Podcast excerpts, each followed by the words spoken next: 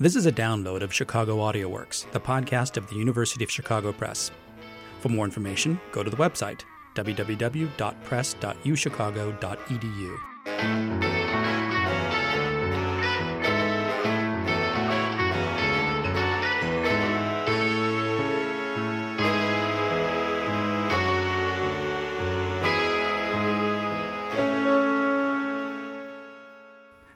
and welcome to Chicago AudioWorks, the brand new podcast from the University of Chicago Press. My name is Chris Gondek, and in this episode, contributor Gordon Buffonge will be speaking with William Graebner about his new book, Patty's Got a Gun Patricia Hearst in 1970s America. William Graebner is the author of many books, including The Age of Doubt American Thought and Culture in the 1940s, and Coming of Age in Buffalo Youth and Authority in the Post War Era. We are speaking with William Graebner, author of Patty's Got a Gun, Patricia Hearst in 1970s America. Thank you, Bill, for talking to the University of Chicago Press. Welcome.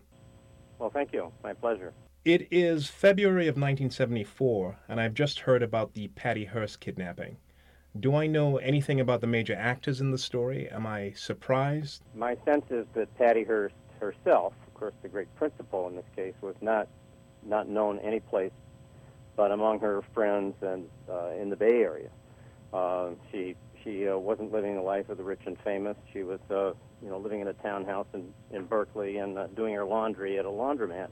Uh, so my sense is she was you know she was it's pretty clear she was she was an unknown. Of course, her name was very famous. She's the granddaughter of William Randolph Hearst, the great uh, newspaper uh, magnate, and uh, and she would be especially well known in the Bay Area because her father uh, Randolph Hearst was still in the newspaper business. Uh, and uh, uh, helping to run the, uh, the San Francisco Examiner. He was an important person in that community, as, as was her mother. As for the SLA, this is a, a real small group that just that comes to to to um, public knowledge, and just in a few months before Patty's kidnapped, in November 6, 1973, when Marcus Foster, who's the superintendent of schools in Oakland, is murdered the SLA takes uh, credit for this killing, uh, and uh, at that point, of course, uh, you know, it's a, a, a huge story, especially in the Bay Area, uh, and to some extent nationally. The, uh, but beyond that, my sense is that nationally, the SLA is not an important factor. It's just too small to, for most people to to be interested in it until the kid, kidnapping takes place. So Marcus Foster uh, was the superintendent in uh, in the Oakland uh, in the Oakland system, and he was African American. Uh, were there racial overtones to the uh, to the emergence then of the Symbionese Liberation Army?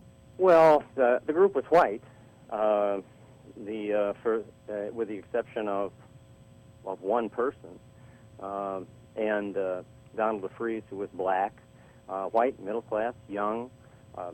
the so there were racial overtones. I don't know exactly what your question means. There were racial overtones, and uh, uh, Foster was black. Uh, they were upset with Foster, I think, not because he was black, but because he he'd, uh, uh, he was on the verge of, I, I gather, or had issued uh, identity cards to Oakland students, and this was considered a an authoritarian action by this by this group. Certainly, the response was absurd, and it was a major mistake on the part of the organization because there was no respect for this act at all. Actually, Foster was quite popular as a superintendent general.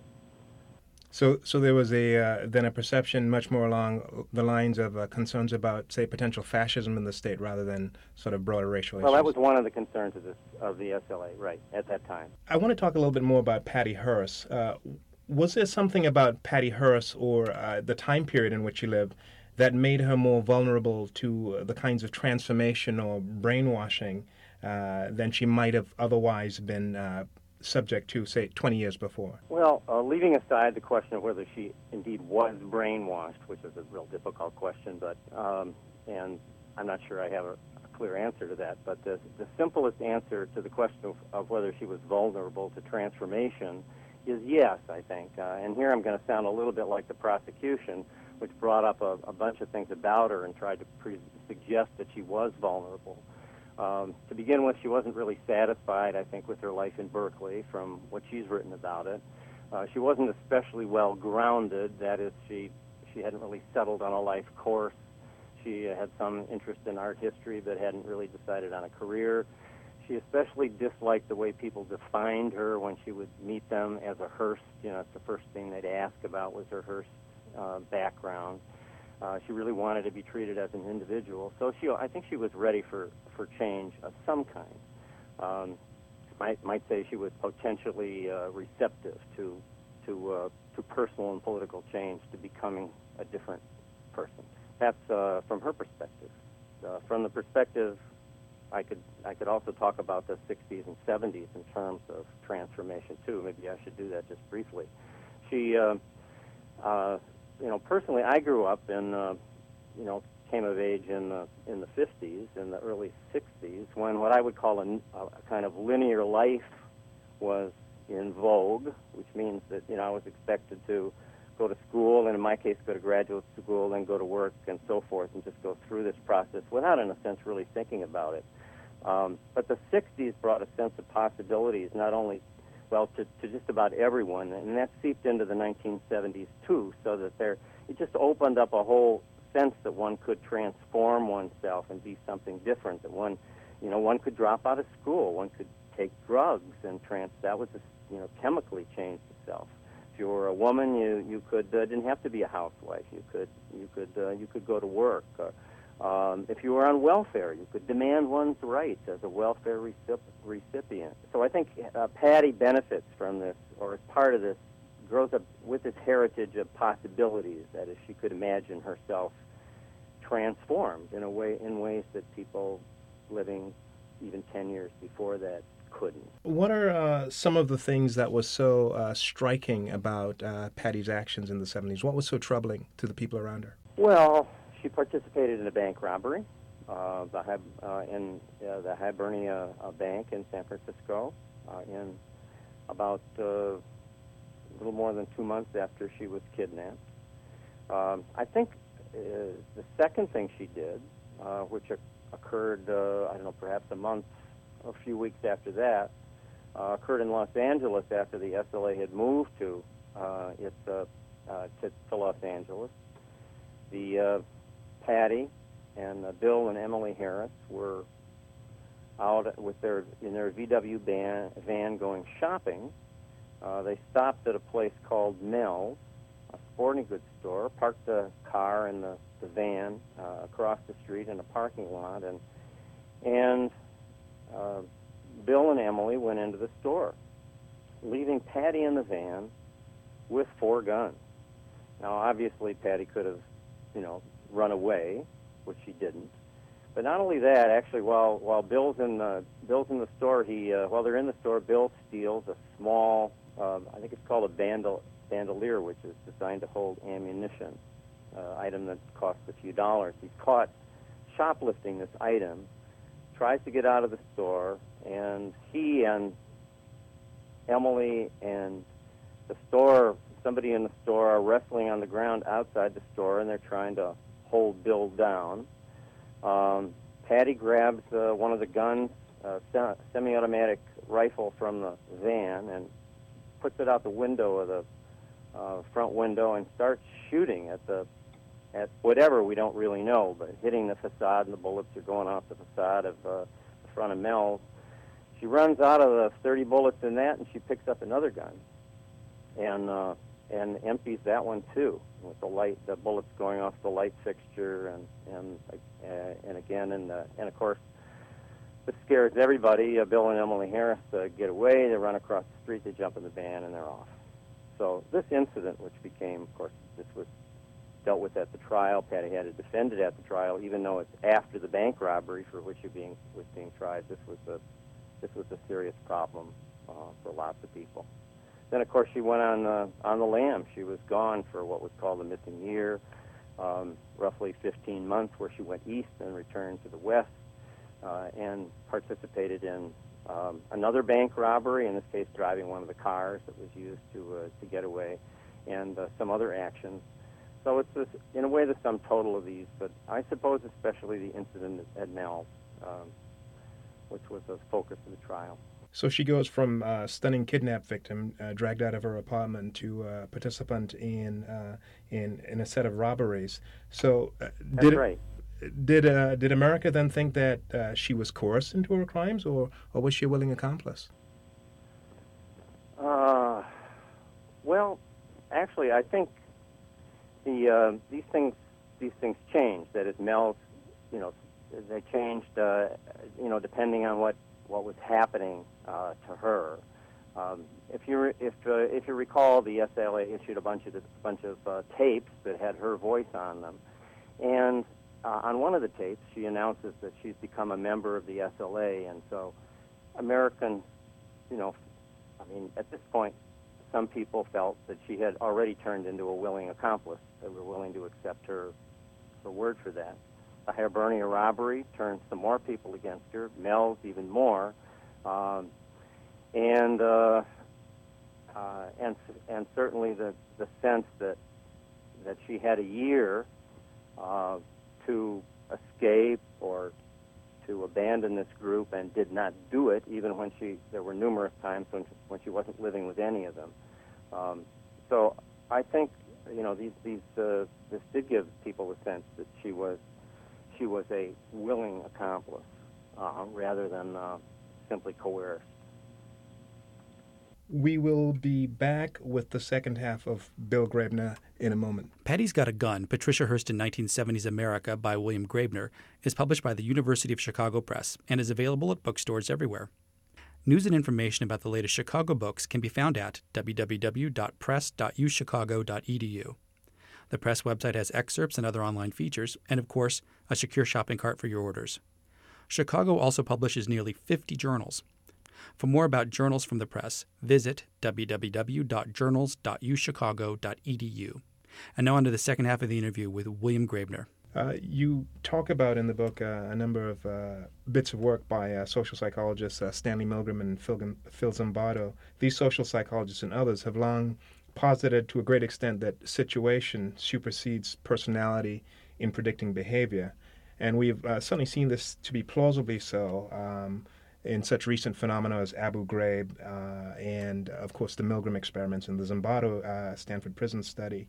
Why didn't then this type of defense uh, work for Patty Hearst? Why couldn't it work? Well, without describing this work, I, uh, you know, Milgram and Zimbardo and the situation for, versus personality debate, I would uh, one response is that this is really new work. I mean, uh, uh, Milgram is, uh, does his experiments in 1963, but Zimbardo's experiments are not until 1971, and the situation versus personality debate, launched by Walter Mischel is uh, you know, really begins in 1968 and is hot in the early 1970s. So these ideas are really quite new, uh, and um, uh, that's part of it. And the uh, and in a way, Patty's trial is about these ideas. I mean, that's one of the reasons why it's a compelling trial. It's because people are being faced with these, you know, new ideas of what human beings might be. That they might be sort of infinitely and easily malleable and um, there's resistance to these ideas and discussions about them, so that's one of the reasons why the trial is, is important. Um, the uh, uh, I would say uh, one of the reasons that the uh, that I suppose that you you can't use this work um, to defend her is that people generally are more comfortable with the idea of character. You know, the notion that there's something, uh, there's a solid core to to all of us, to the self, that we kind of are what we are and we're we can't be changed and can't be moved very easily.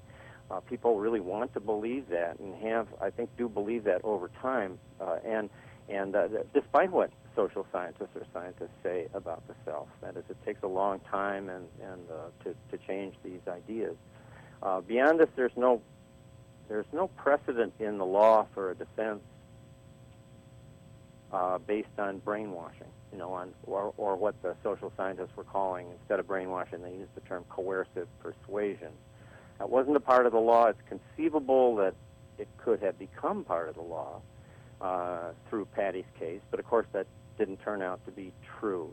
Um, and that, of course, begs the question of, of, of why why people, you know, that, that wasn't a, a possibility. Why couldn't there was no precedent for this, and why it wasn't about to become one and that I think is fundamentally because the laws is uh, the laws about what we do for the most part, as a discipline. It's about what we do rather than why we do it. I mean, we are interested in um, in intent to some to some extent, but but not to the extent that we're willing to say that the intent to commit a crime is an excuse for committing a crime. Um, the uh, the exception to this is what what's called the defense of direct duress. That is, if you're under direct duress, under fear for your life and in a kind of immediate way, uh, it is a defense. That is, uh, and Patty could have used that defense in the bank uh, for for uh, committing the bank robbery. She could have said, "Well, they were pointing guns at me," and she did. That was part of her defense. But there's less direct duress. I mean, it's harder to make that case for what happened in Mel, uh, for example, or for the for the missing year. So I, I suppose uh, those are all answers. And as the decade goes by, there's a reaction against this whole sort of situational idea, which really, to me, is identified with this, with the 60s and the early 70s. You know, there's a lot of hostility to the idea, especially as sort of I would call them right wing or uh, ideas of individual responsibility begin to filter into the into the culture in the in the mid and late 70s and, and into the 80s. You know, to, it, it became increasingly difficult to present Patty as simply somebody in a in a situation. One last question. Uh, what would you say then was the uh, central lesson of the Patty Hearst case? What would you like uh, perhaps readers to take away? Uh, well, there are, I, I, have several. I, I, think I would point to several. Uh, one is that nothing happens outside of history, outside of culture. That's really what uh, Patty's Got a Gun is about. It's an attempt to describe the, the uh, historical and cultural uh, setting for what for this trial and what happened to her, and to understand it, understand really why it's important. Um, I'd say more specifically, uh, another important lesson is that Patty was convicted because the the country was moving from left to right, and Patty gets caught in this transition in 1976. She's right in the middle of it, but but you can feel those the uh, you know sort of the Reagan years kind of infringing on that courtroom uh, in in early 1976 as the trial goes on and influencing um, the uh, proceedings uh, and the jury's verdict. The uh, I would say that the third uh, lesson is that most of the time people want to believe that they're free, that they have free will, uh, and and Patty made it difficult for well, Patty's actions weren't in conformity with that. The, the sense was that Patty had free will; she would have escaped. She would have left this group. She would have done something to to uh, you know she would have abandoned this course. Um, the uh, and I suppose the the last uh, of the conclusions is that human beings are remarkably malleable. They can be made to do surprising things, uh, whether it's uh, uh participation in the Holocaust or, Uh, in in uh, Patty's case, uh, rob a bank and uh, and shoot guns and participate in in a an extremist group. We have been talking with William Graebner, author of Patty's Got a Gun. Thanks, Bill. You're welcome. Thank you. Thanks for listening to this download from the University of Chicago Press. Additional episodes can be found on iTunes or on any podcast aggregator. Your comments and questions are always welcome, and the email address for the show is publicity at press.uchicago.edu. Copyright 2008, the University of Chicago Press, all rights reserved.